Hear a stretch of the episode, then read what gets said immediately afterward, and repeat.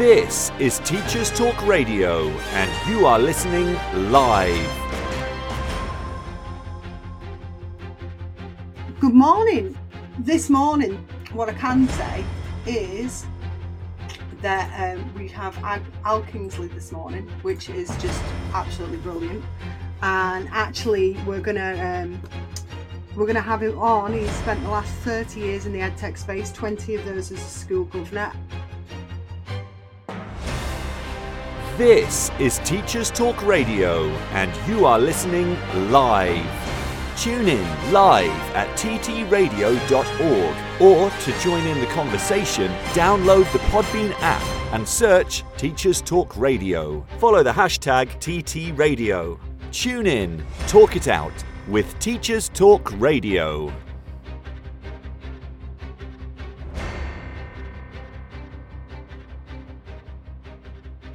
I don't think I really need to introduce Al Kingsley, do I? Because he's like absolutely, um, he, he's just phenomenal.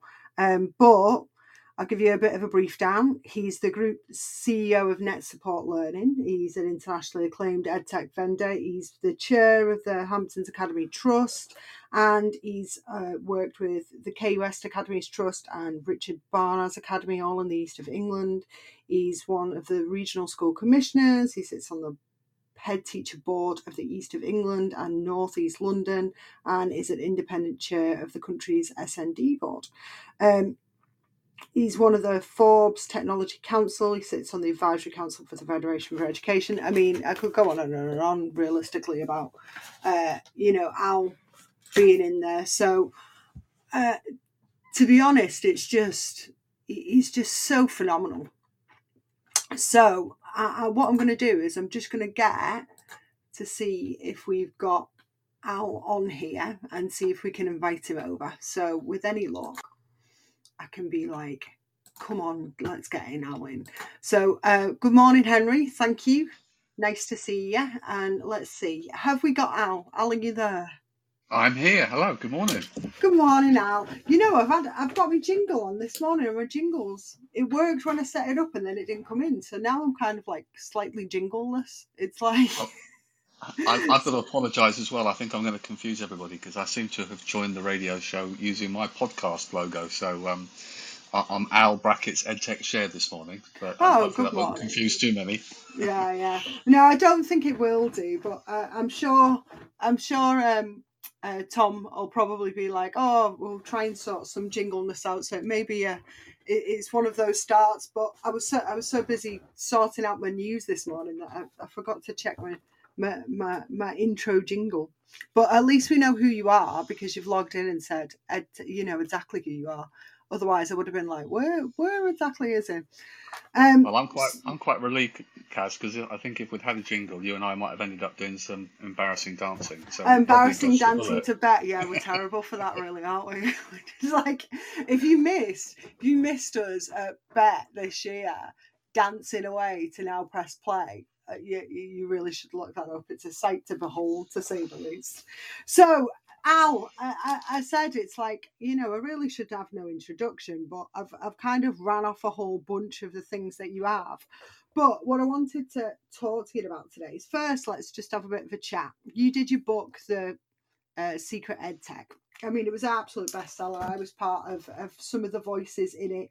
And to be honest, it was just such a, a great kind of run into, and so thorough into how to use edtech, you know, in a school, like productively, and not where you sat there thinking to myself, is this working, or how do how do I put this together? Um, one of the things that you covered in it, I remember back in the day, was you had a, a whole section on confidence. Let's talk a bit about this, because like me and you are in this field, really. What do we think it's like now post-pandemic? Do we think we've got the confidence to do kind of, you know, ed tech still? Do we think we've learned anything from it, or are we are we still kind of in yeah. the dark on it? Well, I think we could probably answer with yes to all those points. I, I think yeah. the reality check, and thank you for your kind words on the book. I think mm. one of, one of the biggest drivers for, for the success of the book was the fact that um, it had so many different voices sharing yeah. ideas and insights, and, and we're always much stronger for that collaborative point of view. Uh, in terms of confidence, you know, one of the, the most important messages we, we always share, you know, and it's something I know that you and I are very aligned on, is, is that kind of mindset of no two schools are alike. And um, I, I sometimes worry because in one sense, we've seen some amazing practice in some schools who've really gripped innovation and staff have run with it. Uh, and it's had and it's had a really positive impact. And sometimes when we say impact, the natural persuasion is, well, we mean we can measure it in terms mm. of uh, progress eight, attainment eight, whatever we want to measure it in. But actually, for lots of things, it's the impact is about time saving, better communication, staff well-being, um, parental engagement for our primary learners, getting families engaged more, using the technology more effectively. Mm. But at the same time, there's plenty of schools that have really struggled, not because of a lack of will, but a lack of capacity. And they've been firefighting on so many different fronts. Uh, and so what I don't want is I don't want the edtech narrative to be some form of race where if you're not near the finish line, you somehow spectacularly failed. Mm. Because really what we want to do, you know, is edtech is just one of the tools in the toolbox. It's that background that will help and support amazing teaching and learning, but also the bigger picture of how we effectively run our schools. Certainly when we think about maths, the technology mm. that can link all the schools together. Mm. So I think we've learnt lots, but I also think there's a risk that as we move back into perhaps the more traditional setting and hopefully without any more pandemic interactions with our schools, mm. we could equally run the risk of losing that muscle memory and those skills we've acquired and think, well, we don't need to worry about those now. Mm. Uh, and that's the big one for me, um, because the workplace has now defined what the skills are that our learners need when they leave school, and therefore it's kind of incumbent upon us in schools to make sure that we weave those digital skills and technology into the things we do. Hmm. I love the fact that you say you have the same view as me. You know, it's just an it's another tool in the toolbox, isn't it? You know, Absolutely. And you can kind of like, you know, there's plenty of tools that we use in the toolbox in teaching to make, you know, a, a good, you know, education, but, you know, EdTech's just one of them. And, uh, you know, one of the things I love that me and you definitely shared is that view that it should be kind of down to the same sort of scrutiny, the same sort of um, planning as, as any other, you know, tool that we've got in our toolbox. Well, but if you don't plan with it, if you just chuck it into the mix, then the simple answer is it will be as effective as putting some paints in the middle of an English language conversation. It's not going to mm. have the impact. Some of the best lessons I see have nothing to do with technology. They're just about actually engaging and inspiring learning in the classroom, that dynamic between the teacher and students. Um, mm. But there are other examples where, particularly when we look sometimes at our learners that are less engaged, mm. we find that technology can be a real spark, that catalyst to actually mm. get them learning without realizing they're learning and facilitate, you know, the lesson plan as it was originally intended. Mm. I, I think there's um I think you're quite right. I think there is kind of like a risk as we go forward that we're going to all want to go, I'll put it all back in the box. I don't want to look at it. And it's like, you know, I've, I've done that bit, just put it away. I've got to concentrate on other things. And I think you, we would um, lose a lot of those, those, those key skills going forward if we did that. Because you're right, you know, the workplace has very much made it very clear that that's, that's the route that they're, they're going down. These are the skills that we need as we go forward in the future. And, and you know, you don't really productively planning it, you know, and making sure that you've got a real accurate handle on, you know, what your capacity is, what your needs are, you know, what, what, where your aim is and what your vision is for your school with EdTech is, is so critical. You know, there's so many that kind of like, we'll just buy it. And that's that's it. And that's yeah. what I loved about this your book. It just it, it concentrated on the aims and the planning, you know, and how people, the route is. So, sorry, Kaz, sorry. I think for a lot of people, the, the, the, perhaps the perception was, Al's written a book about EdTech. Well, naturally, he's going to tell you that, you know, the more you get, these are amazing tools, go get them. Mm. Whereas actually the point was much more about, how do you effectively evaluate them? How do you measure impact? Don't yeah. don't do too much too quick. Don't set yourself up for failure. Uh, history tells us that often when there's big technology adoptions in schools, hmm. it's not the technology that fails. It's the fact there isn't the capacity for the C P D, the support, and nobody really understands why we're doing or how we're going to measure it. Hmm. Uh, and so from that point of view, you know, good EdTech is a huge opportunity and potential to to take our education system forward. But it is just but one strand, and that's where I think we're finally getting to the conversation. You know, the pandemic had one one good thing, I suppose, and there weren't clearly not many, was that actually it did bring it up the priority list. We talked about it, and sometimes mm. we talked about it and said it's not the right, this tool won't work for us. But sometimes we said, you know what, for the first time, we'll just take a risk. Let's try it. Let's actually see whether that can help us innovate. And I think it empowered a lot of mm. staff in the classroom and middle leaders to actually be allowed to have a, a greater voice on things that might impact for them and their students. Mm-hmm. Yeah, so if you, I mean, if you haven't looked at it, go go look at that. But I know I've got a total spoiler because you totally let me have it. So tell me about your new book. Well, obviously, the first thing was I couldn't call it My Secret because I think my Adrian Mole link had been done on the first book. Yeah, I think um, that's over with.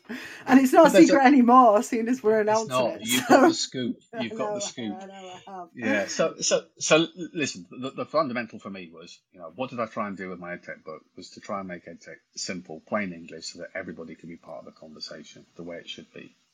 And the other area where I've, I've spent the last couple of decades being involved heavily at different levels within schools has been around governance. Hmm. Um, and in my role um, for the Regional Schools Commissioner, although it will change next month to the Regional Schools Directorate, um, a lot of the challenge about the growth of multi-academy trusts, the hmm. extra responsibility on them, is around governance. So I figured it was a good time to do the same process, but write My School Governance Handbook. And exactly the same, not to be a research level Bible. In fact, in the book, I said, if you're looking for Jane Austen, it's this is definitely much more Enid Blyton. But it's about making governance ac- accessible for everybody. Hmm. And actually, if you stop ten people in the street and ask them, what does a school governor do? You will get very different perceptions. And I hmm. think that's key, because not only with the increased responsibility and accountability that we have on governors, trustees and members within the structures of a multi-academy trust particularly, Hmm. Um, we've got a new mandate, which is great, which is we want to recruit more governors based on their skills. We want hmm. to get a broader skill set that can support, alongside that challenge, the, the operation of our schools.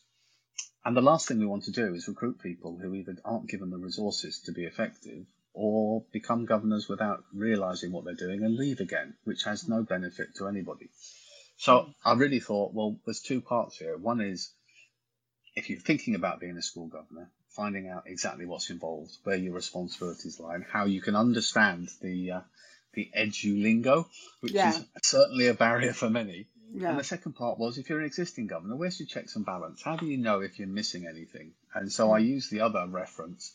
You know, I've, I've obviously um, gone very highbrow on this, uh, which is using Donald Rumsfeld um, as my quote, which is, it's not the known knowns or the known unknowns, it's yeah. the unknown unknowns. unknowns. And and that roughly translates to, I don't care how willing, able and enthusiastic you are, we're all good at Googling, but you can't Google what you don't know you need to Google. And yeah. so setting out, these are your responsibilities, and if you don't know, this is how you go about finding more, I felt was, let me take all the really cool stuff and stick it in one place so that you've got a kind of a book you can carry around. Maybe I'm being overambitious.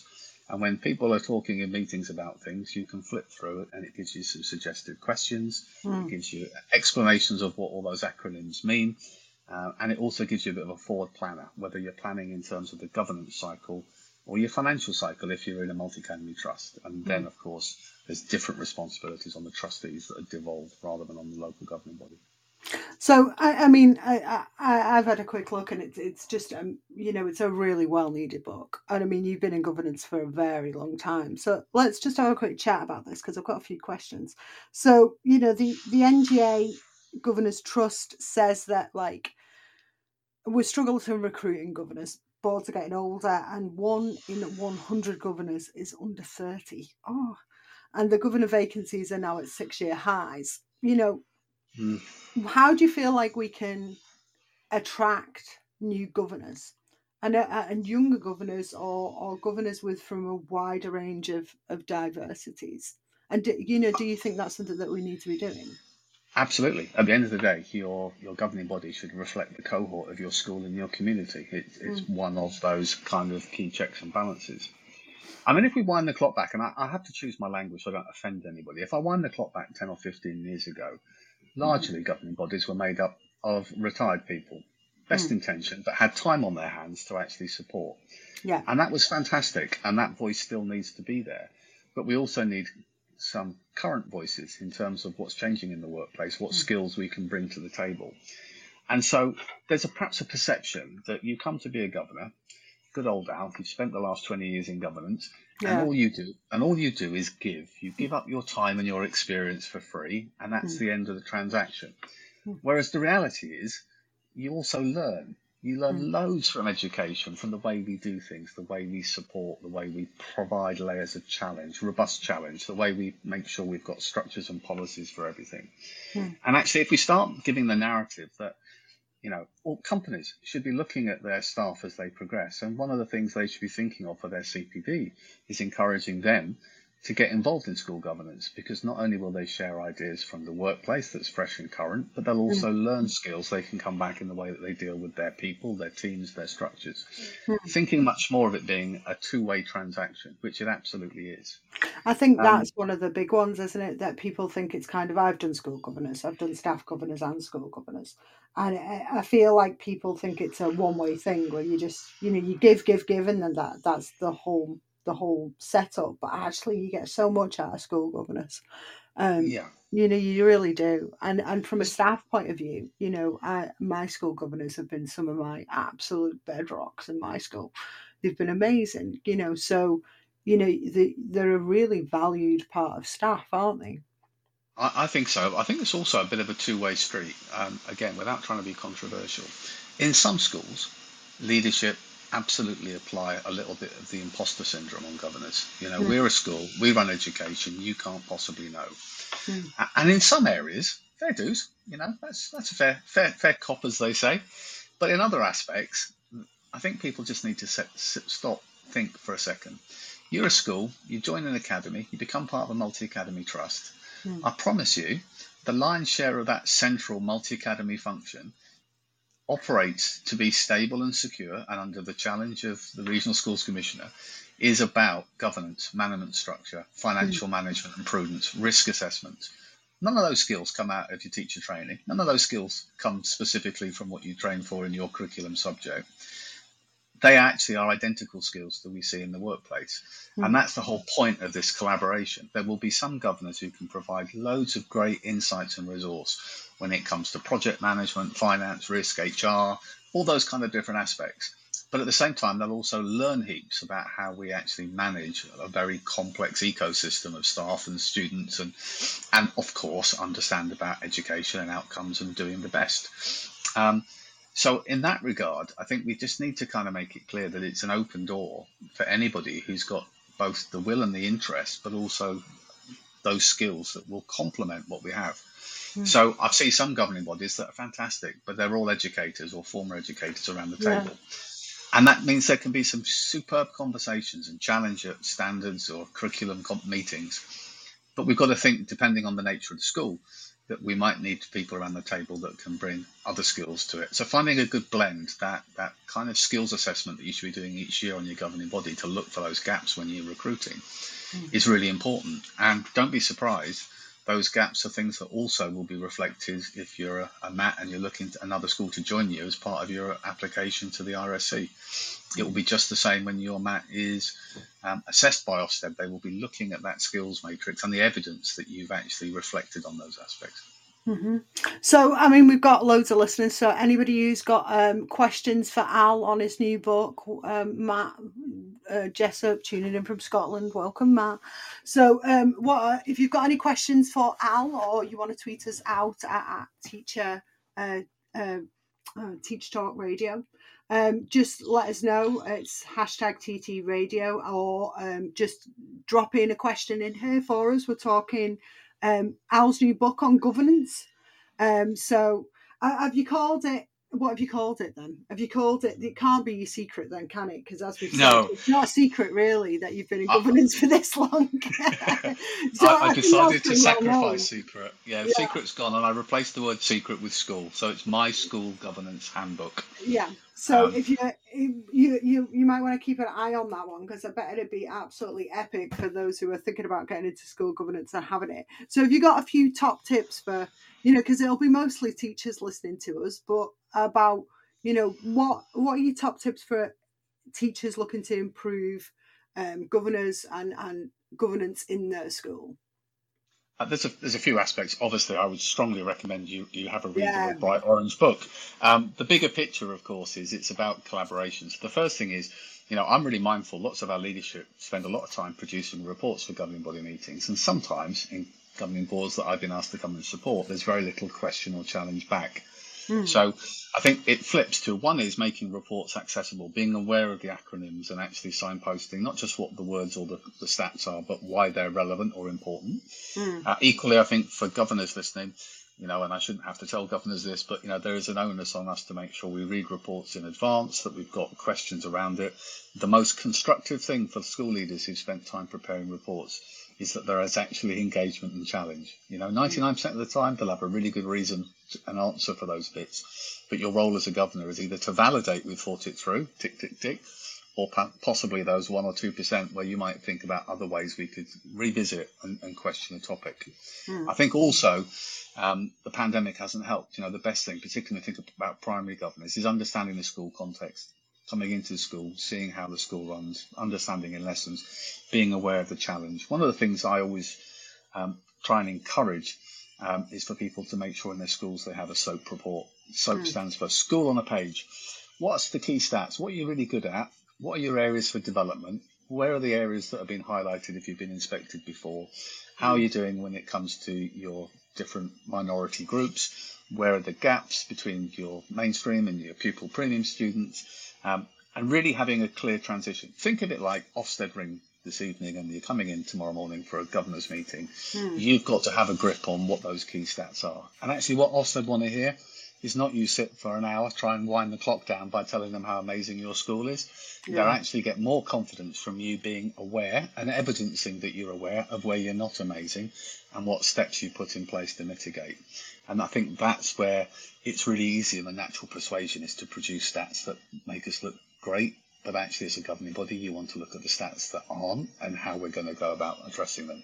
I think that's a, that's a really critical one. I feel that you, you have the, the language that's accessible and you, you make sure those acronyms are dealt with. So I think some of the biggest problems that we see really in in in when we were talking to the, you know, the outside world, whether it be ed tech or whether it be governance, is, you know, this language translation barrier. I do a lot of that, as you know, um, where you're trying to, you know, explain, you know, the complexities of education to people outside of it. You know, not everybody's going to be able to get all of those no. you know, detailed, you know, acronyms. And um, I've seen it in your, your your your ed tech book. It was like a long list of exactly, you know, what the definitions were of everything. And and you, being you, able to get on that same page is so important. Absolutely. And you won't be shocked to hear that the back section of my book is an edu dictionary with probably yeah. about three hundred terms from both curriculum, finance, and the broader of those key acronyms, so that you've yeah. got that baseline of meanings. Yeah, yeah. I mean, it's hard pushed, isn't it? I, I think sometimes we just don't understand as educators how often we use them, you know, until yeah. suddenly you're in a conversation with somebody who, who, who has no idea what you're talking about. And then you're like, oh, yeah, you know, P P, it's fine. And you're like, what? What is that? You're like, oh, okay. It's like reading a G P's there. Prescription. Yeah, it is, isn't it? In kind of like the scrawly writing. And you kind of, you look at it and you think to yourself, oh, no, it'll be fine. They'll totally understand what I mean. And then you're like, oh, maybe they might not.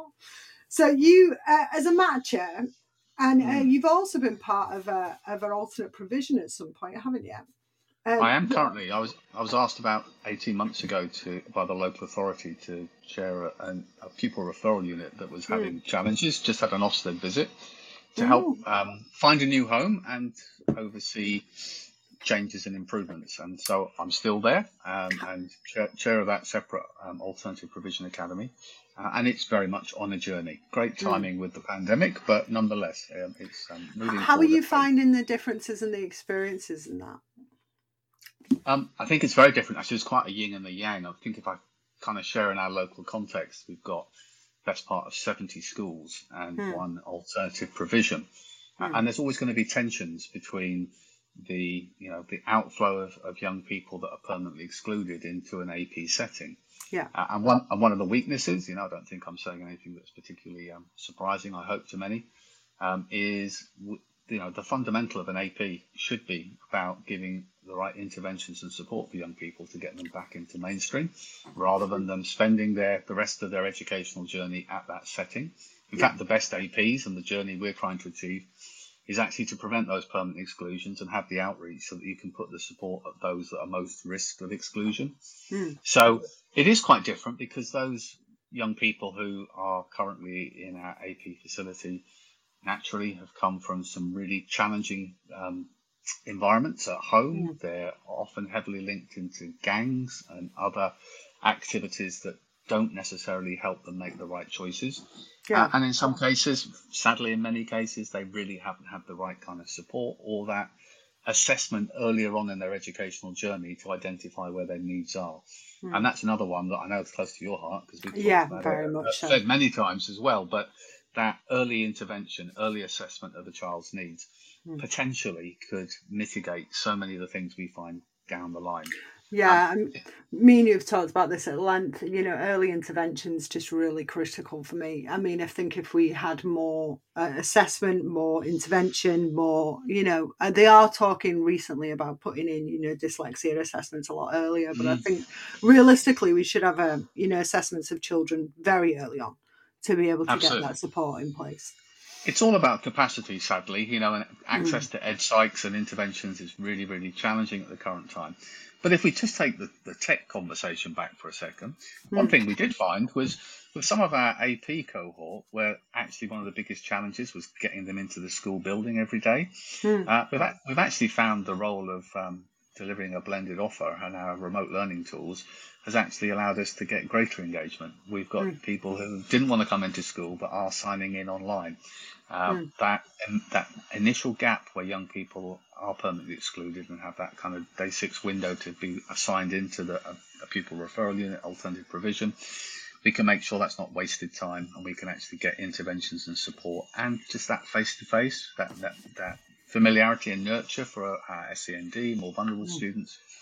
So there's lots of areas where technology has actually helped facilitate some of the interventions that we need to be doing quickly. Yeah, I think um, Matt Jessup's just pitched in saying he's using the Do It Profiler, a game changer for early interventions, but he's still in early use. I mean, we've got lots, lots of tech coming out for that. Um, mm. And uh, when I look at it, I think, well, that's a great thing, because we, we do need it. But I think that's the... I've said it before. I think I said it about EdTech or digital. You know, you can't teach it, you can't reach, and it's so true. Whether the, you know, you're using EdTech or whether they're not coming in the building, you know. So you've kind of got to, you know, re-engage these young people in learning all over again. And I think, yeah. to be honest, there's something to be said at the moment with the pandemic.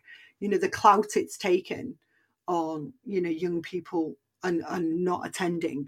It's quite vast. You know, we've got to kind of like capture those young people and bring them back into the fold almost, um, you know, and that's going to be challenging no matter what I, I context. I find it quite frustrating, really. There's, there's been too much narrative on catch up on learning, yeah, and not enough narrative on catch up on social, emotional, mental health, getting people mm. in the mindset to learn, recognising that, you know, it's not just in an A P setting. In all our schools, we've got young people where actually we need to get them in the right headspace and have the right wraparound for them first before we're yeah. expecting them to be receptive to learning.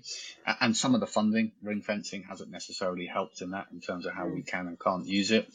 Um, but I think, again, the, probably one of the biggest things I learn, and it's something that I try to do, because for me, everything that I try and share is collaborative. It's stuff that I've learned from others. Mm. Uh, it's the same when it comes to an A P provision. You're not an island, splendid isolation. You actually have to have a really close relationship with all the schools, so that not only can you get, be aware of that support that might be needed to prevent exclusions, but also that you can make sure that young people that do come to the A P setting are there for the minimum amount of time. And when we're looking to get them back into mainstream, schools will trust that that child is ready for mainstream mm. because they're coming, they're coming with a package around it. And that collaboration and trust, I think, is key to making sure an A P provision is successful. Yeah, I mean, the truth of the matter is, is that it's all about the kid, you know, at the end of the day. You know, this should Absolutely. Be focused on the young person going forward. And I, I, I agree. I think we've not really looked at the mental health impact, the social well-being impact. We've just kind of gone, oh, quick catch up, you know, come in, do English maths, you know, and actually really probably what we need is a much more realistic package, because it, it did, it's it's took a, quite a knock on young people, this. Um, yes. I, I think Mister Jessup has summarised my views quite quite Yeah, if you're looking in the notes, yeah, yeah, it's been particularly controversial as usual. It's Matt all over for you. Um, say, it, say it as it is. uh, yeah, yeah. So uh, I think one of the things that me and you have both, before we're, we're going to try and go to the news, is we've both done stuff with the Federation for Education, haven't we? We both did it on, um, we both mm. on the diversity um, thread, uh, for the equality and diversity and inclusion thread for the recent ten-year report. And yes, I... how do you think it was, why do you think it was so important to have a long-term plan for education? I know why I was part of it, um, and, and kind of like wanted to be part of a ten-year plan. I wondered why you thought this, a ten-year plan for, for the for the Federation for Educational Development was important. It's, for me, it's fundamental. I, I co-chair two work streams. So one, the one that, that you and I are heavily involved in around that diversity, inclusion, equity, and the other one, which is looking actually away from just England at mm. high-performing school systems and what do we mean about it, that future. So mm. why do we need a ten-year plan? Well, I guess I could simplify it, which is we run schools largely when we think about government interventions mm. based on short, short-term changes that impact The, the delivery, because we're always having to change the goalposts. Mm. And fundamentally, most of the interventions in education are intended to be within a five-year um, parliamentary cycle. In other words, we'll announce something and we want the results of it that we can ride on the coattails before there's a next general election. Yeah. Well, you can't, it, it's a bit like now, you know, if I give a school a million pounds because they're struggling on something, the reality is a one-off fee allows me to buy in resource, but I can't commit to staff for the long term because I don't know what my funding is going to be next year. Mm. And it's always short-term blocks of money with, with caveats around it, rather than sustainable funding and a sustainable view on what do we want to deliver for education. Mm. The reason why the work streams are really important is because there are so many strands to think about. Of course, we want to talk about what's the right curriculum and delivery. And again, I often talk heavily about have we got the balance right between skills versus knowledge acquisition. Mm. We want to be mindful of place-based and the interventions on a regional basis. We need to be ma- absolutely mindful of actually the things we introduce in education. Are we making sure that not only for our student cohort, but our actual staff cohort and our schools are inclusive, that our teaching cohort reflects the young people that are coming into our schools, set aspiration. Mm-hmm. And when we talk about anything we, we add, and technology absolutely one, we need to make sure that technology facilitates and it makes our learning more accessible to all, mm. not extends the inequity by the haves and have-nots um, based on the choices we make. And I think yeah. equity is, is at the heart of all the things that we do. So I really hope, you know, like all these things, a ten-year plan is something that ultimately will require somebody with a little bit more about them in government that will actually bring together cross-party views and say, you know, education shouldn't be a political point. It yeah. should be something that's a common. We set expectations. We give schools the stability to say we're not going to keep changing the goalposts. This is how we're going to fund you. This is what we expect from you. Now make start making long-term planning decisions. And you know what? Long-term planning is always cheaper than loads of short interventions. The U S has a, a system where um, if schools perform poorly on their um, national tables, yeah. um, then, then they'll get extra funding. And they get extra funding to help them get out of a hole. And once they're out of a hole, the funding goes away again. And mm. not surprisingly, you get this roller coaster shaped curve where schools struggle, they add money and capacity, and once they're up and working effectively, the money goes again. Mm. And you look back and you think, have you not figured it out yet? That yeah. instead of having all those lows, if you just kept a, kept a consistent level of funding that was needed by the school, you could mm. keep it at the top of the curve the whole time. Now, money isn't everything. You know, the biggest thing for me is having to always constantly adapt to change, the different way we're going to measure and score what we set as our priorities. Yeah, just, I always feel sorry. like that when you're looking at it and you kind of like not to inter- intervene, but when you when you kind of looking at schools themselves and how, how they go about it and how, how we go about judgment, it always feels like these goalposts are continuously moving and being juggled around a lot. And the problem with that is then it gives you no baseline to ever, you know, really monitor what's actually going on, you know, because there's no There's no baseline data, is there really? It's like just when you think you've kind of got it, something else has changed. So, you know, you you end up with this problem where we can't really look at education as a whole. I mean, I know that's why it's important to me, because this changing of the the, the goalpost does nobody any good in the long run. The world is changing. You know, the education system, which works well in many regards, you know, has, has been founded over many decades, actually centuries, in terms mm. of that, that core, what we think of as skills that are transportable to the workplace. But, you know, life is changing. We, we've only got to look now and actually understand that, you know, for a starter, do we want to measure the success of a school based on how many of our children achieve a specific success in specific tests at the end yeah. of their learning journey? Or do we actually want to make sure that our curriculum is broad enough that there's something for everyone to excel at and acquire skills that will do them best in later life? Mm. So when we start looking at the government's aspirations, whether it's about, you know, E B A C um, versus what's real, you know, the government yeah. wants seventy-five percent of students to access it. But, you know, I have to be direct and say that's not for everybody. And most school leaders rightly say, I'm not going to put my children and set them up for failure. Those mm. buckets are too narrow. And, and if a child doesn't have good language skills and that's not their strength, why should I put them in for something at the expense of something that they might well excel at?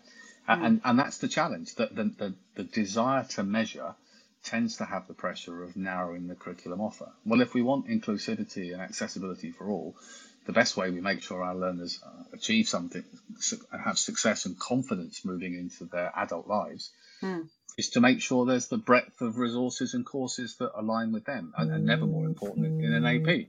Yeah. You know, that, that's what we see in the alternative provision setting, which is actually, for some of our learners, their expectations are they'll have no piece of paper with no qualification at the end. And how shocking would that be? Whereas yeah. actually we could, they could acquire loads of skills that are relevant, but perhaps not the ones that we always put in that default bucket of judgment. It's always hard, isn't it, though? You know, you get to the kind of bucket of judgment sort of system. Um, you know, when you look at it, it's like, well, what priorities, you know, who decides what priorities and which buckets, isn't it? You know, I mean, I'd have computing in a higher bucket, you know, uh, or, or, you know, or I'd have, you know, digital skills in a higher bucket, seen as it's such a, a big yeah. priority.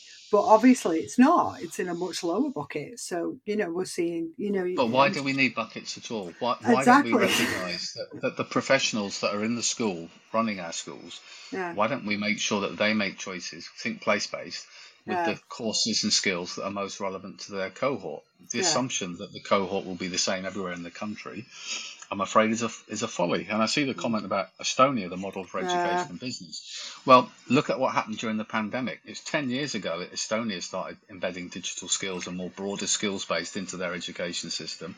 Mm-hmm. And absolutely, they mitigated a huge amount of the disruption. Mm. Yeah, they did. They did. I mean, there's there's lots of different ways of looking at this, but I think that long-term plan, if you've not read the Federation for Education Development's report, it's out there.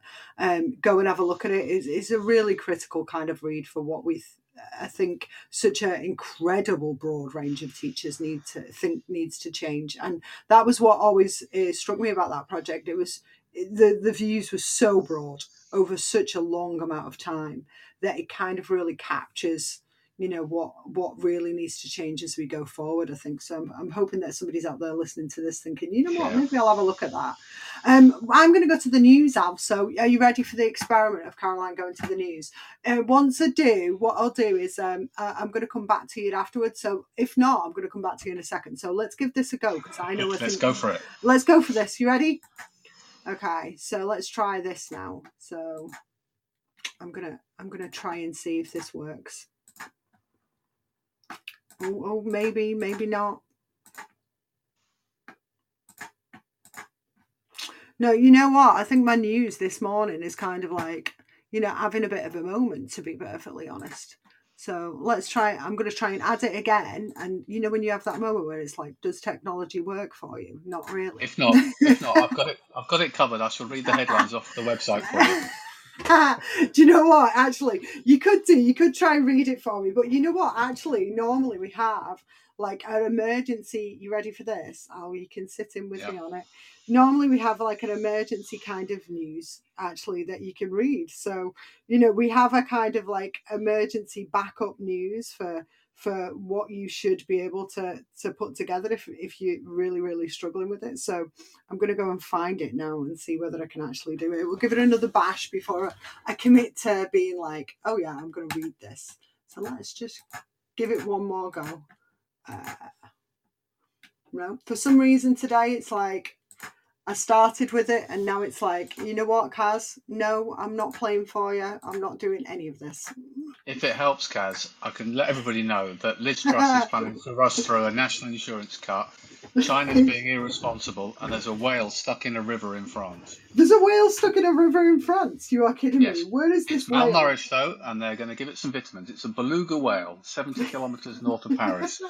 seventy kilometres north of Paris. There's a beluga And please whale. Let me know if you'd like me to do the weather as well. I'm happy to do it. It's sunshine and likely to be the same for the next couple of weeks.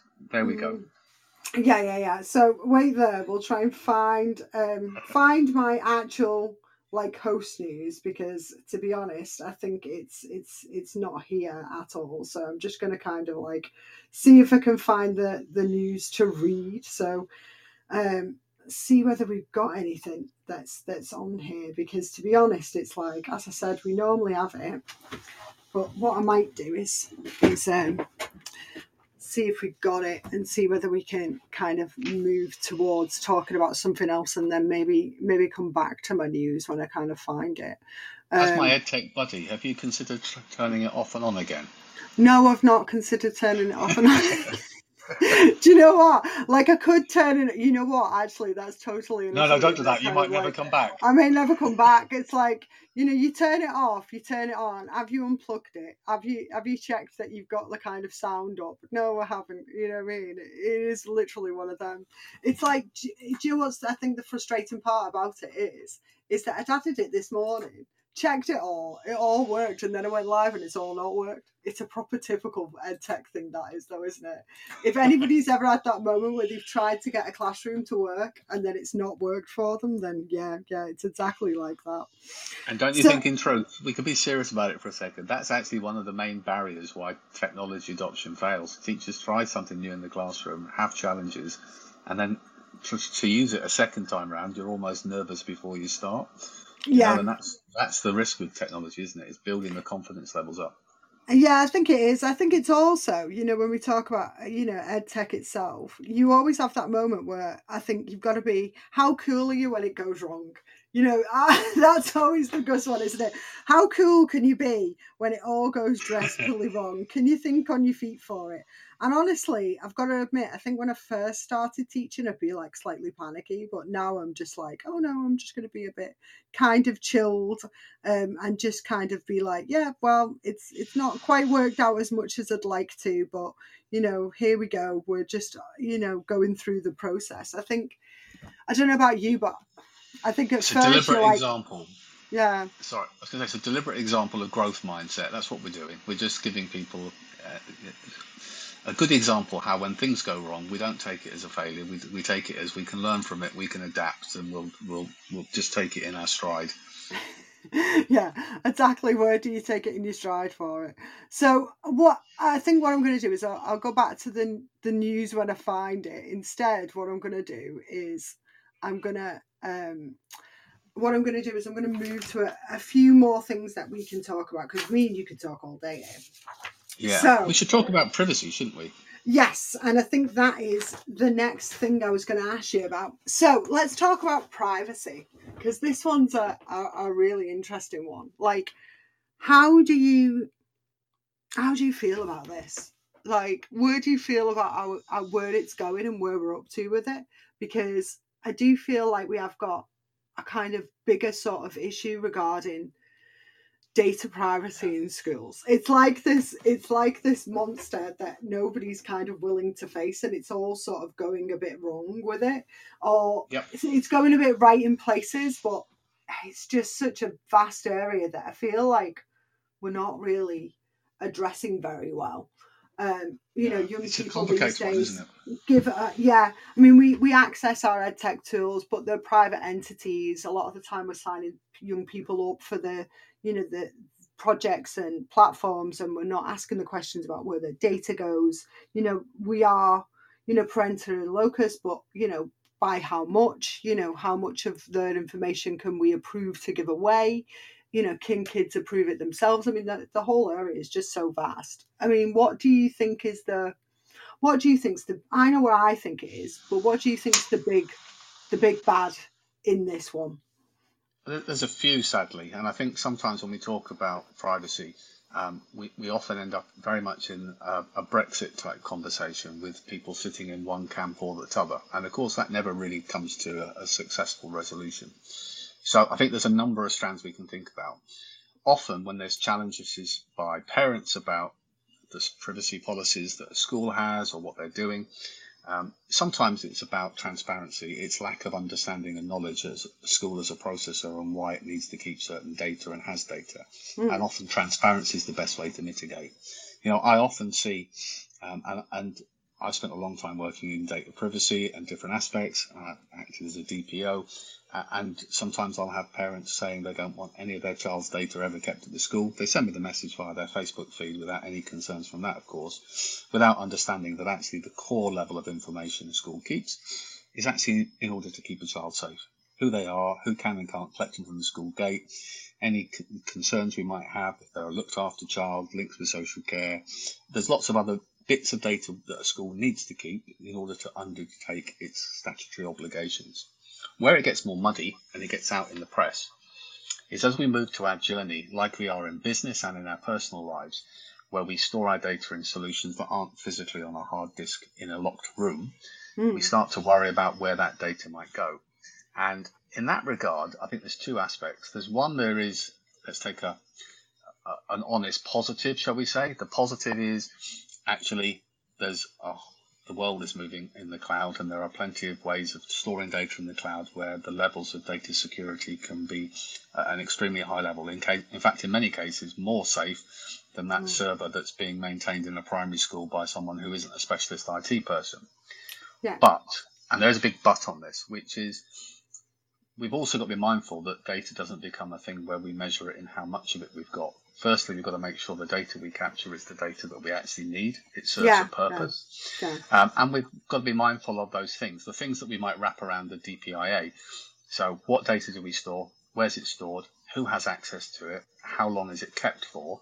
And based on those variables and what kind of data it is, we can form a risk assessment. What would happen if it was breached? What would happen if somebody else got access to it?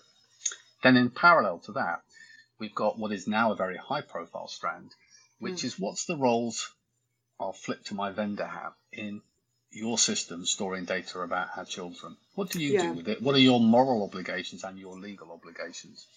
Mm. So the first thing for me, and something I'm very much focused on, is making sure you have that transparency.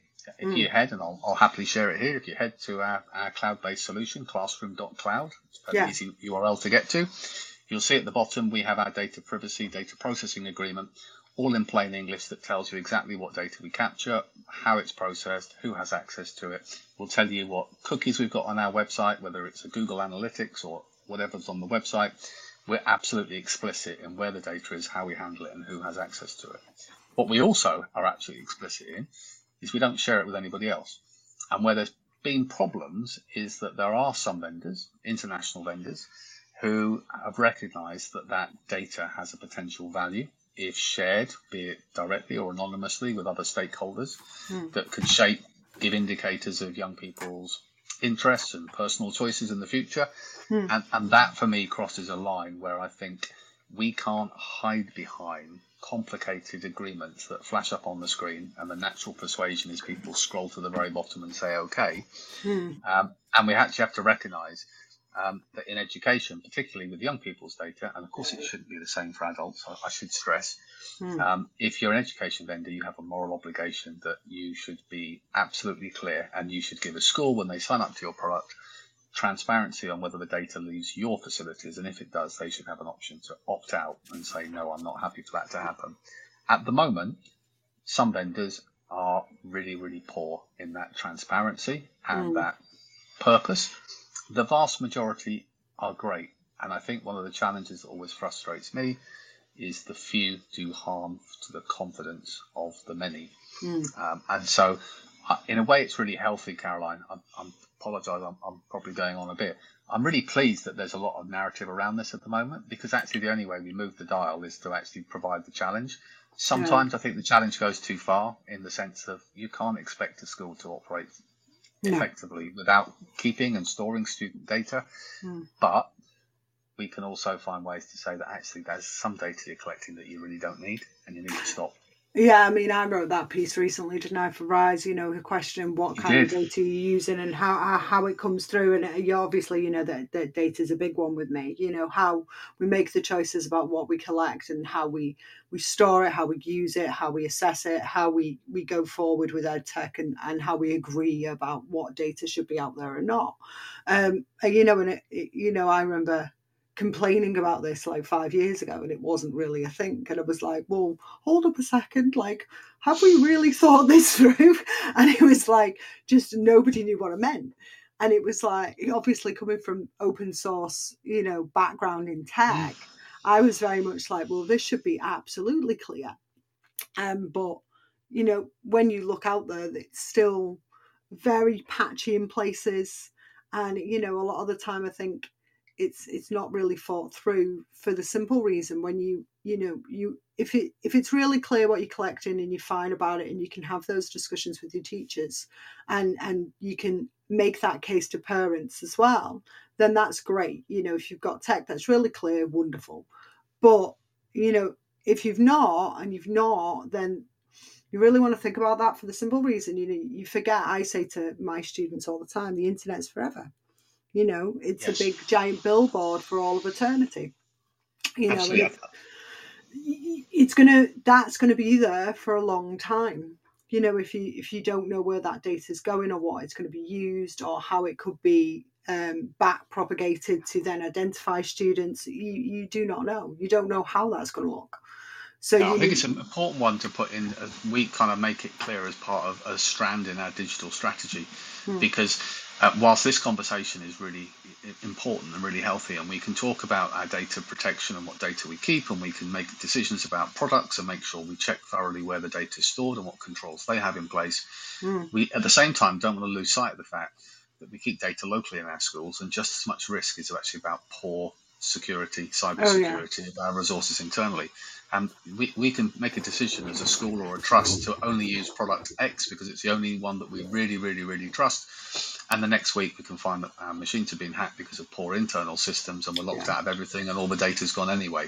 Mm. So this is a much more than getting focused on one strand to make sure that people actually stop and, and use that, as I like to refer to, that wider lens, that actually mm. there's lots of strands that all feed into this, and you can't consider them in isolation any more than we've got to be mindful of digital citizenship skills, mm. actually developing the digital confidence of our learners so that they're able to keep them safe online, consider mm. what they share online. Maybe we also want to be focusing on their behavior online, Um, how they communicate with others. That will tie in with some of the concerns about peer-to-peer bullying that we've seen recently online.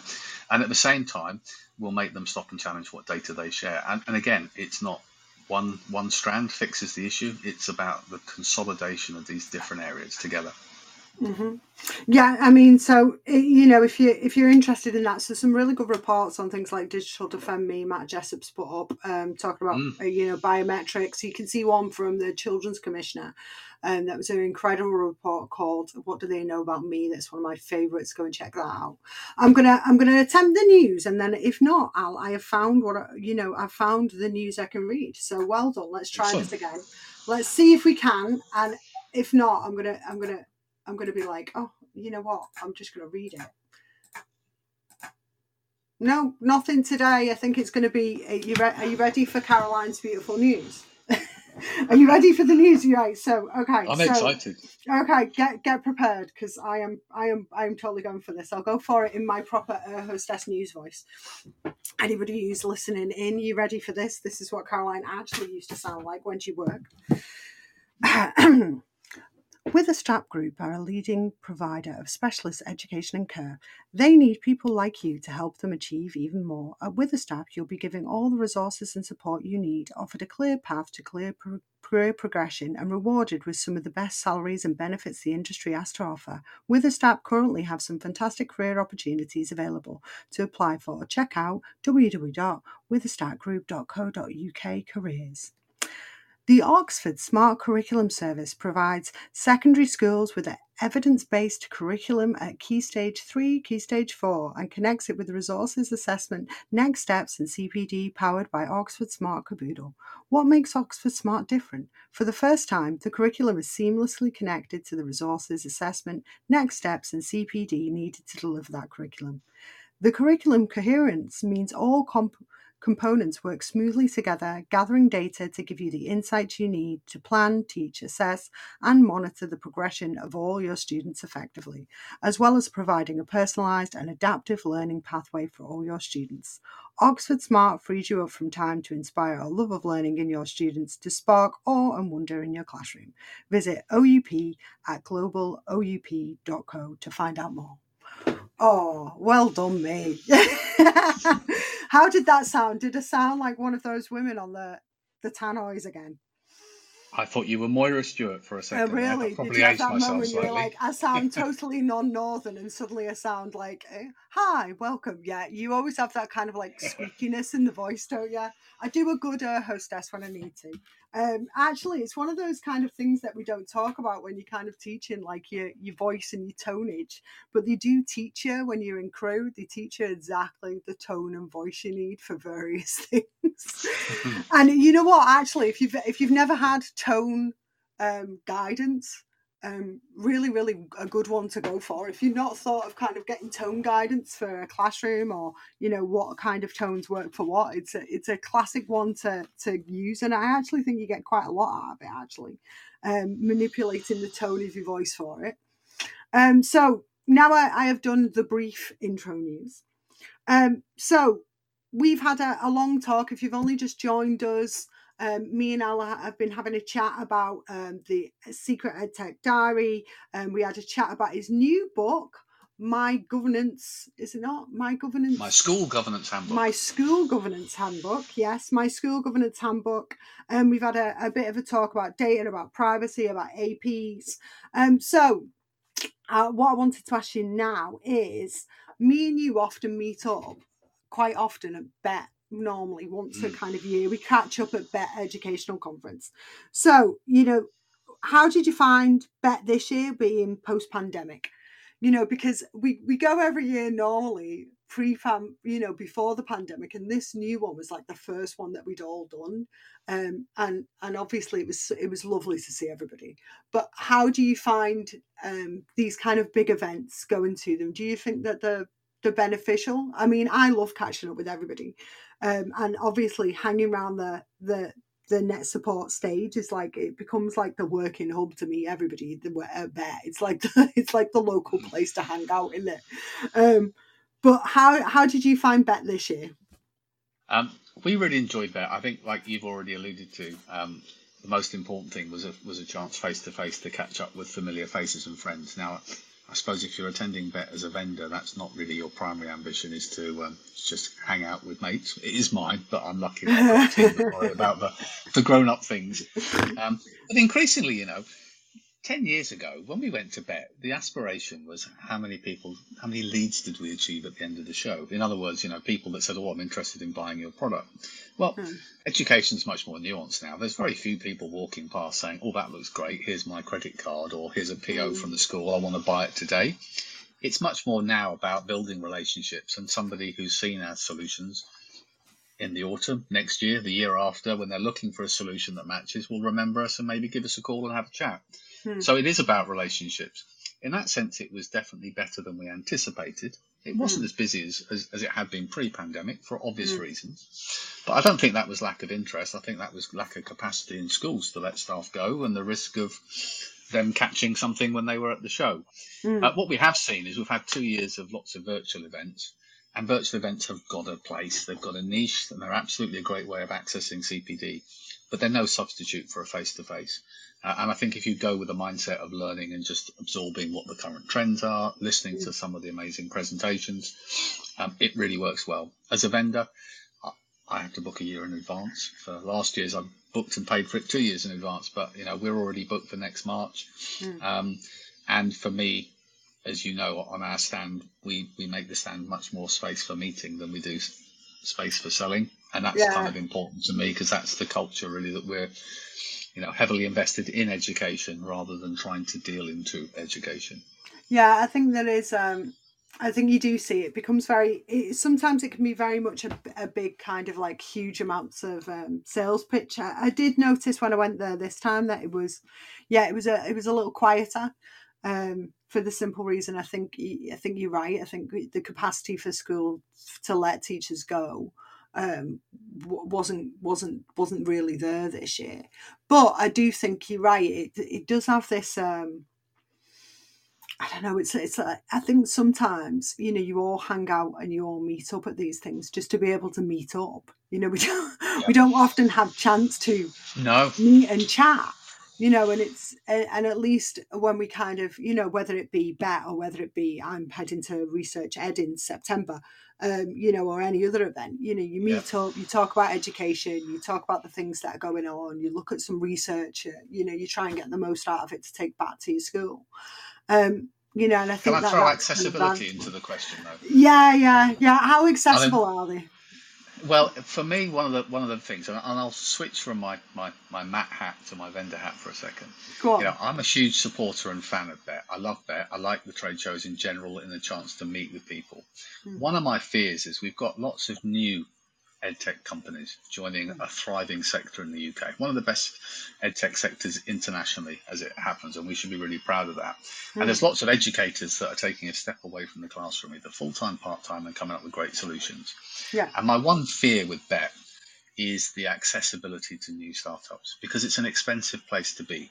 It is. And, and as a as a mature established vendor, I can assure you the price it costs me to attend BETT every year far exceeds what I get back from it in material sense, but it's not about that. But if I'm a new startup and my barrier to getting to actually talk and learn and share what I've done, and bearing in mind that co-production's at the heart of great products, mm. um, I think there's more that BETT can do, and as a community we can do to make sure that the area and the accessibility of costs for startups, because I actually think it adds value for everybody. Having that new cohort of solutions coming to the mix and joining the conversation.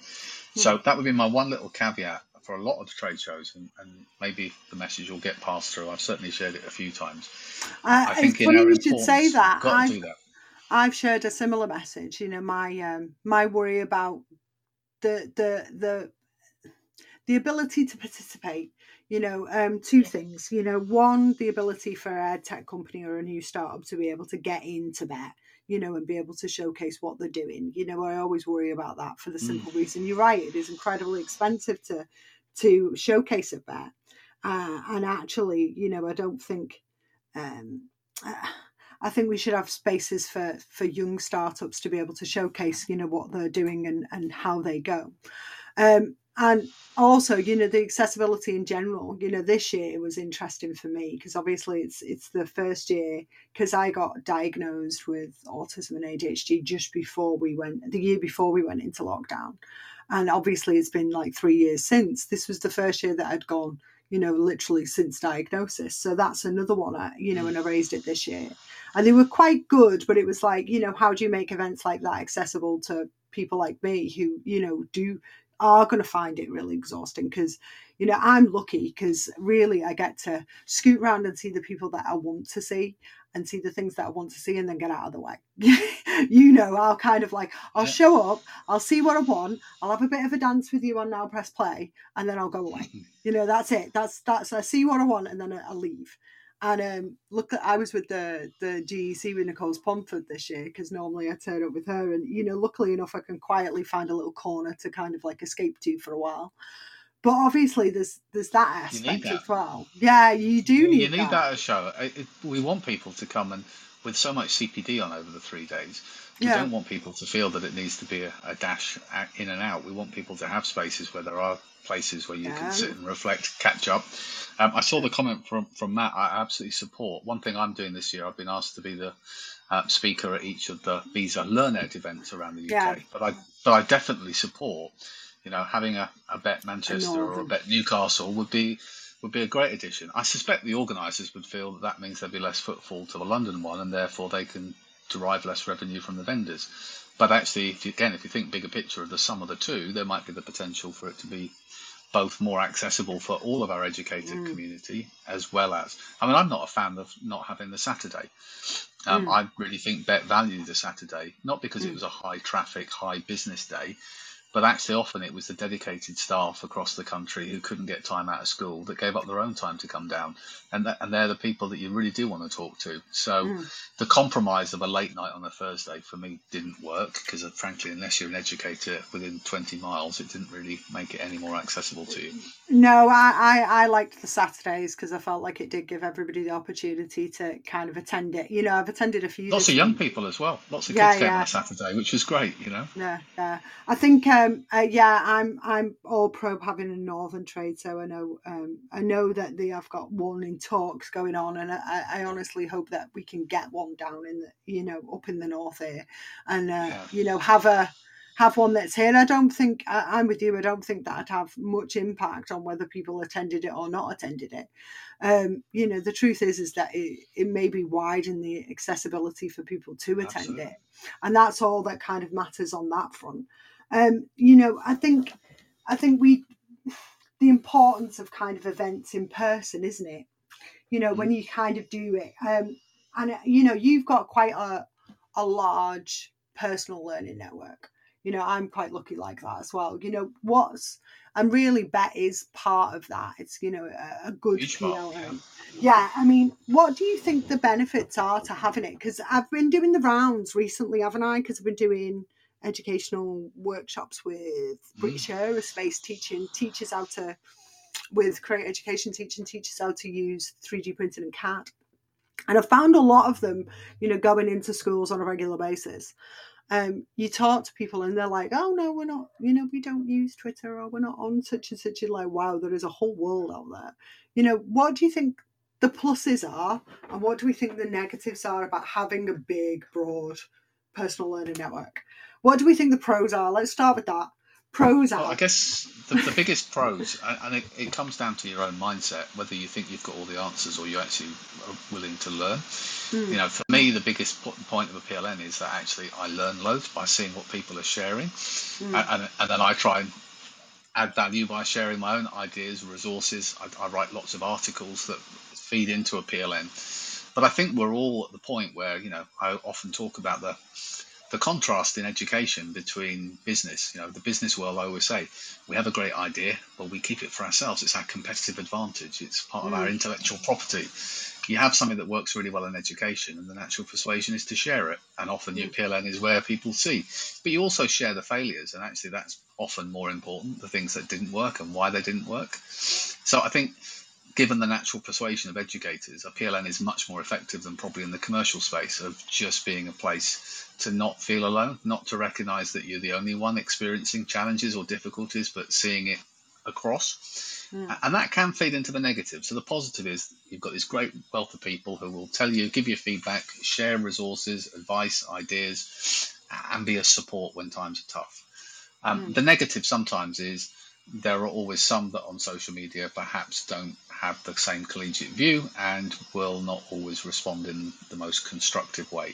Mm. Um, and so it's easy, either if you've got a very small P L N, to all share. It's that echo chamber kind of mindset that we're all mm. having a tough time. We share it, therefore we perceive that's the norm for everybody in the world. Mm. Um, but also that, you know, we spend... I talked earlier about digital citizenship for our learners, mm. and we talk about how we do our, it's often referred to, um, I kind of often listen to other people, but was, was listening to one that was shared about digital disinhibition. Mm. In other words, the way that we communicate when we're typing in social media is quite different to the way we might have a conversation. Mm. And I think as adults, we need to be mindful of that. I've seen some people who are teachers, according to their Twitter feed, but some of the way that they've replied to others having challenging times or making a decision about how they've under, undertaken something in the classroom, it's not supportive, it's really quite critical. And I just wonder whether people think about the impact that can have on people when they read that and then step away from their feed. Um, so it's not unique to education, it's the same. Social media in general brings positives and negatives, and, and that's the the same challenge. I mean, I'm now looking ahead and thinking about the opportunities that the metaverse might provide, but it comes mm. with an equal list of minuses in terms of who's going to police it, who's going to keep people safe, and also Will it mitigate some of the digital inequity by allowing young people to access resources and experiences they could never physically do? Or will it amplify it because only those that have access to the right technology will be able to benefit from it? Mm. Um, let alone the, the, the potential risk of bullying and I- yeah. inappropriate conduct.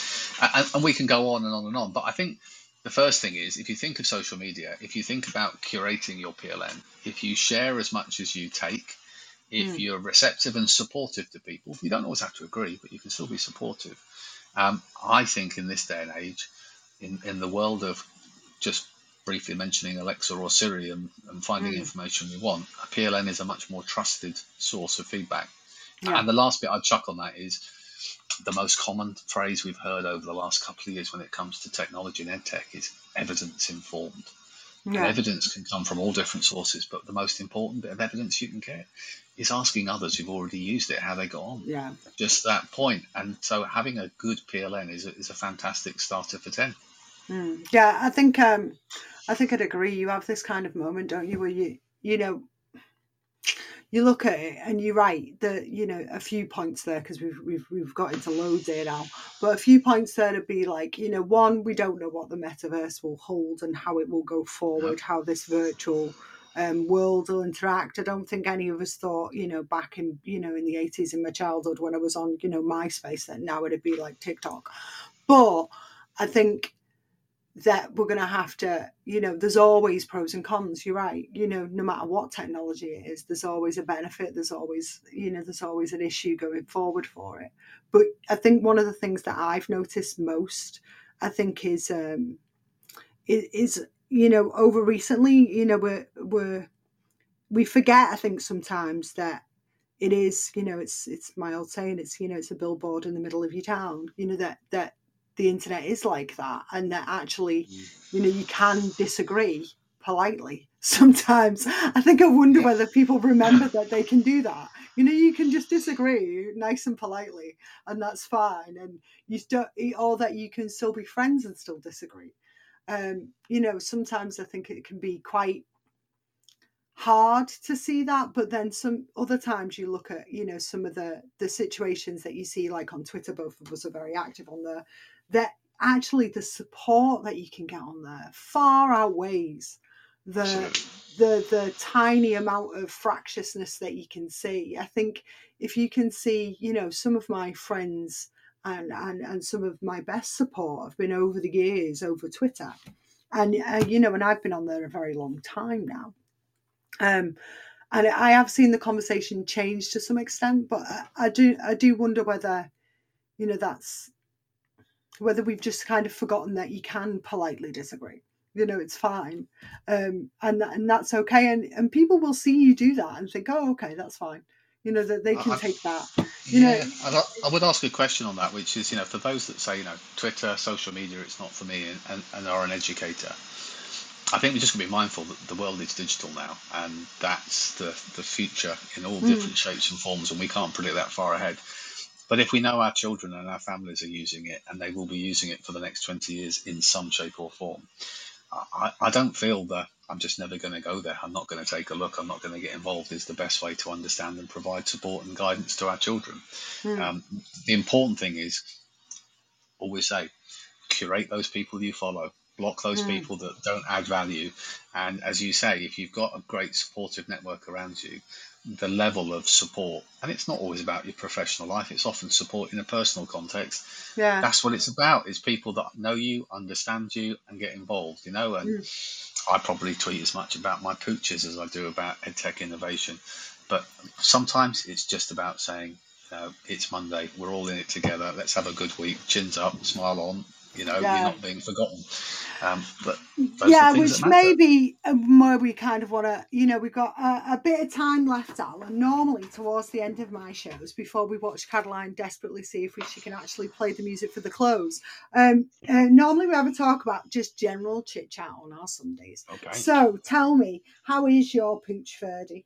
How's he doing? We've both got dogs. We're both big dog people, me and you, aren't we? You know, I've got Odstock, who is probably asleep currently on my couch and having nothing to do with me until bacon is cooking. That's probably exactly where he is right now. Um, well, you know, we've, we've been through a turbulent time in our household because we did have three dogs, and my oldest dog, Waffle, sadly passed away a few weeks ago. Oh, I'm very um, sorry. She was a Labradoodle. She made it to fifteen, which was well above oh, expectations. Wow. That's very good. Um, and it was a very, very sad decision. And I was at the vets with her when she finally said goodbye. And mm. yeah, that, that hit me harder than probably I expected it would, but I am very, um, very much a softie when it comes to my pooches. Have you had um, dogs through your entire adulthood? Your entire, I had dogs when you were no, a kid, and I had dogs up? as a child. I had mm. one dog that um, I, I was quite young because um, apparently she went to live with somebody else, but she didn't. But that's how my parents explained her passing to me. Yeah. Um, And when we got married, and, and Missus K and I have been, to, been married for thirty-one years, so we're just getting used to each other. And Missus K is not a fan, particularly, of dogs. Yeah. Uh, so we were we were halfway through our journey before we agreed to get a dog. So Waffle was our first dog as a as a family, mm. um, and then we got Basil, another another Labradoodle, to keep her company. And then mm. little Fergie arrived um, three years ago. Mm. Uh, and being little and being very much a bouncy cockapoo, yeah. um, he's very much been that well-being channel for me. He comes to the office with me. He often yeah. comes in on school visits with me, um, and I get lots of lots of pleasure from him. But actually, he spreads a lot of love around the office, and he knows where the treats are, and he spends quite a lot of his time just going and saying hi. And other staff bring their dogs into the office now. Mm. Um, not everybody agrees with my policy, but um, I think sometimes I've learned over the years, you know, I'm, if you'd asked me fifteen years ago, I was much more regimented in the way that we operate a business and conduct mm. ourselves. Uh, and I've chilled with old age and recognise that actually life's too short. You've got to enjoy what you're doing and think about well-being first, and, and the business will follow naturally on the back of that. Yeah, yeah, I think it. I think it. It, it probably does. I mean, I had. Um, I mean, we've been married a little over twelve years now, and together a little over fifteen, me and my husband, and we got my dog, our dog, Oddsock, um, five, six years ago. He was my first dog in adulthood, and you wow. knew you knew he was going to get. I, I had dogs throughout my childhood. I've had dogs the whole way through. My family do um, run the one of the and help out all the time at one of the Cypriot dog rescues because they're over in Cyprus. We've been rescuing dogs for years now. Um, and I thought, I'll get a dog. And my dad said to us, don't get a rescue for an adult dog first. Get a just to get a get, just get a breed dog, and then get your feet with it, and then get a rescue afterwards. I was like, okay, then fine, Dad. So I went out and kind of like, Mark's a cat person. It's like nothing to do with the dog. He was like, what? But we just sent our daughter over to to stay with her dad, and it had been a really rough, rough, rough year. And it was like, you know what, I could use with, you know, a dog in my life again. Because uh, I think it brings just the kind of stability that you can't get. I know it sounds daft, but the stability I'm a dog can give you yeah. is quite unreal. So, yeah, I went out and got Oddsock, and, um, oh, that first year of puppying, oh, Christ. Do you know... Do you know, if you do it from puppy and you're like, oh, my God, is this never going to end? It's needle teeth nonstop. And like, when are they ever going to get it? And I took a bit of time off because I'd just been made redundant when I got Oddsock um, from my first school, and then was transferring into my second. So I had a bit of time, and I was like, right, I'll take the months off and I'll just like commit to training a dog. And oh, he's just absolutely lovely. But he's he's just, he's proper quirky. Even in dogs I've had, like this one's a right quirky dog. You know, it's, like, it's nice that it's character, isn't it? Yeah, you know, yeah. It's like this one's a, yeah, I mean, we've had, um, growing up, I've had Westies, we've had a Rottweiler, we've had a Boxer, we've had quite a few dogs. Oh, and, and quite, uh, yeah, yeah, big dogs to little dogs. We used to have, when I was a kid, like proper big dogs. Like I grew up with Brutus, like a full-blown Boxer. And um you know and and they were they were very big dogs, but when my brother was little, he realized he had an allergy to very short-haired big dogs, so we had to get a very small West Island White Terrier called Charlie, and he was adorable. He was lovely. He was our my brother's childhood dog. He lived to about fifteen, um and and I always liked the the little kind of like terrier types. I think that probably represents me, a terrier type of desire. It's like a, a dog that's persistent and that just carries on no matter yeah. what. He's like, yeah. So um yeah, he's uh our, our, ours is um if you've not seen Oddsock, he's like a Oh, he's, he's a cutie. He's, yeah, he's a cutie. He's a he's a, a Russell Parsons cross with a Yorkie. So he knows uh, how to work the camera, doesn't he? Yeah, he does. He's got his Diana eyes on him. He has, really. But yeah, he's um well, he's my... full of character, really. And I, I do wonder that with dogs, whether they do something for you for you know, especially for mental health and well-being. When you oh, I think it's I think it's huge, Caroline. I mean, I mean, confession from dog ownership. While we're having our therapy session, yeah, yeah. With, with our first two big dogs, our Labradoodles, you know, they sleep mm. in the kitchen, have their beds there, obviously around the house. Um, When little Ferdinand came, we um, I said to, to Missus K, oh, I think we'll let him sleep upstairs in the crate because he'll be close to us. And then she compromised and I said, well, I think we'll let him sleep on a bed ne- on a little bed next to our bed. He'll be fine there. No. You know, three weeks later and ever since, you know, I wake up to um, this staring face directly over me who sleeps on the bed and gets quite annoyed if he gets kicked or moved off during the night. Um, and he is very much fundamentally... Um, You know, yeah. everything I do, he's he's there or close by. And, um, yeah, don't underestimate it. You know, I think we all have to recognise that we're not invul- invulnerable to pressures and stresses of life. And, and sometimes just that, you know, non-judgmental, ever loyal face who's there, wants to come yeah. for a quick hug, makes a huge difference. Yeah, I think it, it is with any pet, isn't it? And I think um, you're not the only one with that. Like, I, I, I, I love this, like, because I had this moment where it's like growing up and like, you know, a family full of dog rescuers and trainers.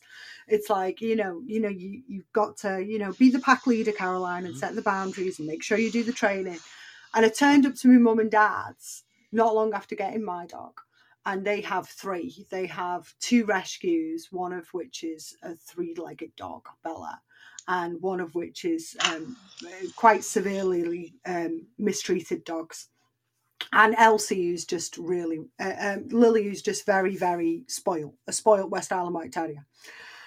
And um, I turned up and my dad was always like, you know, set the boundaries, get it right. And I turned up to their house and it was like, oh, the dogs are all in the main bed now. And I was like, hold up a second, Dad. You've been telling me for like forever to make sure I've got it right. And he was like, that was when I was younger, Caroline. I'm older now and it just doesn't matter anymore. And I was like, really? And I came back and I was like, you know what? I'll put a bed by my by our bed. And it was Mark really like, we put a bed by our bed and Oddsock can stay there. Now, now Oddsock like wakes you up in the morning. Oh, more so gets grumpy when I wake him up. He's such a lazy dog. He's like, I'll get up and I'll be like, right, I'm ready. And are we going out, Oddsock? No, no, we're not going out. No, no, you haven't given me bre- bacon. You haven't given me breakfast. I'm not ready to start moving or functioning yet, Mum. And that's it, that's it. Such to the extent that when my daughter was away, she's come back and she was like, oh yeah, Oddsock's my sibling, my other person. Like, he was like holding my place in the house whilst I was away with my dad was the dog. And I, I think they can be really, really important, can't they, for well-being if you've got pets. Um. So, yeah, yeah tell us about your pets today, if you've got any. I mean, um, a cat, you know, really school is just so good. She does a little pets corner on Rise Magazine. She does, she does yeah. like once a week, she does the kind of furry shout-out. And you get all these pictures of, like, loads of everybody's dogs. And, uh, you know, dogs is something we can all definitely agree on. You know, if you've ever got in that moment, send a picture of a, you know, a dog or your pet or your cat or a rabbit or whatever it is you've got. Did you ever have any other pets when you were growing up? Yeah, we did. I mean, my daughter, I mean, she's twenty-seven now and grown up and lives, lives in her own home. Uh, she had a, a cat when she was very young, Muffin, who lived with us, and it's not been our best year. Sadly, Muffin the cat passed away a week ago. Oh. Uh, she was in her mid-twenties. Again, had another great innings. Um, we've also got two tortoises, Callaway and Flash. Um, I, I had Flash for a number of years and bought a tortoise from my mum because we had a tortoise when we were children. Uh, and my mum decided the tortoise was too much upkeep and maintenance for her. I'm not quite a sure. A hardcore tortoise. So, so back, back he came, and we have the two of them who spend four months of the year in our wine cooler, in a box, in hibernation, because it's the safest place to keep the temperatures at the right level for them. That's and quite the rest funny of the that. year, the rest of the year they are roaming free in the garden. We have yeah. all sorts of measures in place to prevent them breaking out. And hmm. a few years ago, one was spotted heading down the street from neighbours, but on the whole, they stay where they are. Hmm. And funnily enough, they're the boss. And when Ferdy's out there, they will chase him off their patch. Yeah, we used to have. Um, I had I had rats when I was growing up. Surprisingly, oh, wow. yeah, yeah, pet rats. Pet rats is a big one. My little girl had pet rats when she was little as well, because they only live about four or five years, but they're a, they're a wonderful little pet, and they can be a, they're like a little dog. And I had a little pet rat called Buddy that I'd rescued from a train station. Um, he was a train station rescue, and oh, he was just the best. Best rat. He was just, I mean, we'd had rats all the way through along with dogs, which seems like it shouldn't work, but actually does if you they're really little. Mm. And um, yeah, he was um he was a, a rescue rat called Buddy, because I'd gone into actually actually adopt two rabbits, um, but I'd seen this rat while I was in there, so we ended up a period when Aurora was little where we had two bunnies, two bunnies and a and a rat. And um, oh, the lovely little creatures they are. But my, well, my I... sister's the best one. She obviously she does loads for the Animal Trust and um, loads of rescuing in general. And recently, she's just adopted a new rabbit and rescued a new rabbit, because um, she does lots of rescues. My sister, and um, rehoming as well. So she does fostering. And um, that's fab. Yeah, it's really, really lovely. But she's got this rabbit now that keeps like make it. It's got it in for her dog.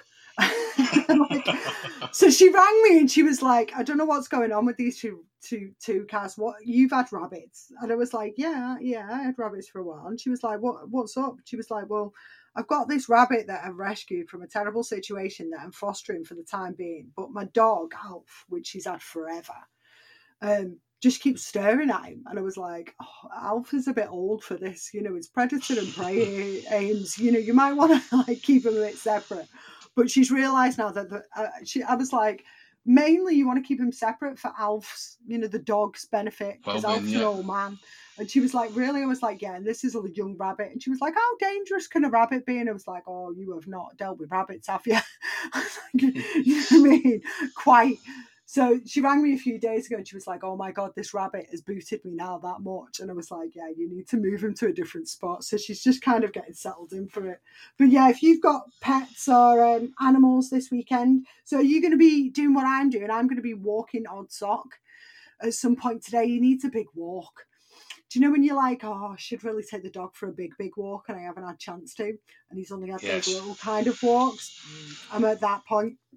I'm I prefer walking the tortoises, to be honest. It's a little yeah. bit less impact for me. But yeah, Fergie gets out and about at least once, if not twice a day, for different bits. Yeah. And, um, you should hook I'll, up I'll, with Linda Parsons, good old DigiLyn, who um, I know you're familiar with. Yeah, She's yeah. got two pet rabbits that um, live in her home and um, are um, super tame and get involved in anything. Whenever she's online, there's always a rabbit in the background doing something fun. I really loved her. I had Harry and Charlotte were my two rabbits, and they lived to about ten. And um, they were just lovely, beautiful rabbits. But I used to have little leads. I used to take them out and everything. They were like, you know? But I used to do it with me rat. And that used to disturb people, be, you know, being on the spectrum. Like, I'd put me rat. We had rats when I was growing up as well. So even when I was younger. And I put my rat in my sleeve of my, my cardigan or my jumper. Because that's what generally where rats like to hang out if you give them free rein. And and you do this thing where you'd be talking to somebody and then a pet rat would just sneak their head out of the sleeve of your coat. And somebody would be like, oh my God, is that a rat? And you'd be like, yeah, yeah, it's it's a pet rat. And they'd be like, really? You're like, are you, will he not run away? No, no, he, he knows where I am. He's not going to run anywhere. You'd be like, no we, way. We've now, we've now made it to Kaz and Al's Pets Are Us session. Yes, we? if you have. We're taking these last minutes to just enjoy talking about pets. Um, and uh, yeah, yeah, I, I think um, people used to look at me like I was absolutely crazed with that one.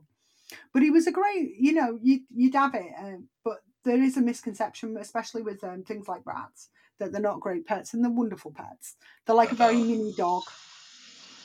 They are. Just to add to the mix of variety of menagerie, uh, my brother for many years had a cockatiel called Paxo. So oh, obviously, yeah. uh, was, and, and I have to say, my, my memory of that is that, that that bird hanging off a glove on a finger, biting to the bone. Not a friendly, not a friendly Ooh. pet. And I think that was probably to more stick about up training. For, and... Yeah, to stick up for cockatoos, I had one when I was about seven or eight called Magic, who was a much better cockatoo. Um, Yeah, he he was quite nice, but he trashed curtain poles. We probably yeah, failed by calling him Paxo. Yeah, he probably, probably knew that he wasn't it wasn't loved. Yeah, what did you call him, Paxo? Yeah, so I mean, if you if you're joining us, we're just about to round up. So I'm going to try and attempt to play the close and see if we can we can get off. If I can't, I'm going to come back. So let's see this. This is like an experimental game. This is, isn't it, today? Let's see if we can get a close on it. No, I don't think it is. I think we're out of music today, Al. So we're going to have to round up together. Are you ready? I'm going to like round up and ask everybody. So text us, message us out in, and let us know um, what you think. If you've got any pets that you want to show us today, give us a, a hashtag at T T Radio, or you can at me at K A one.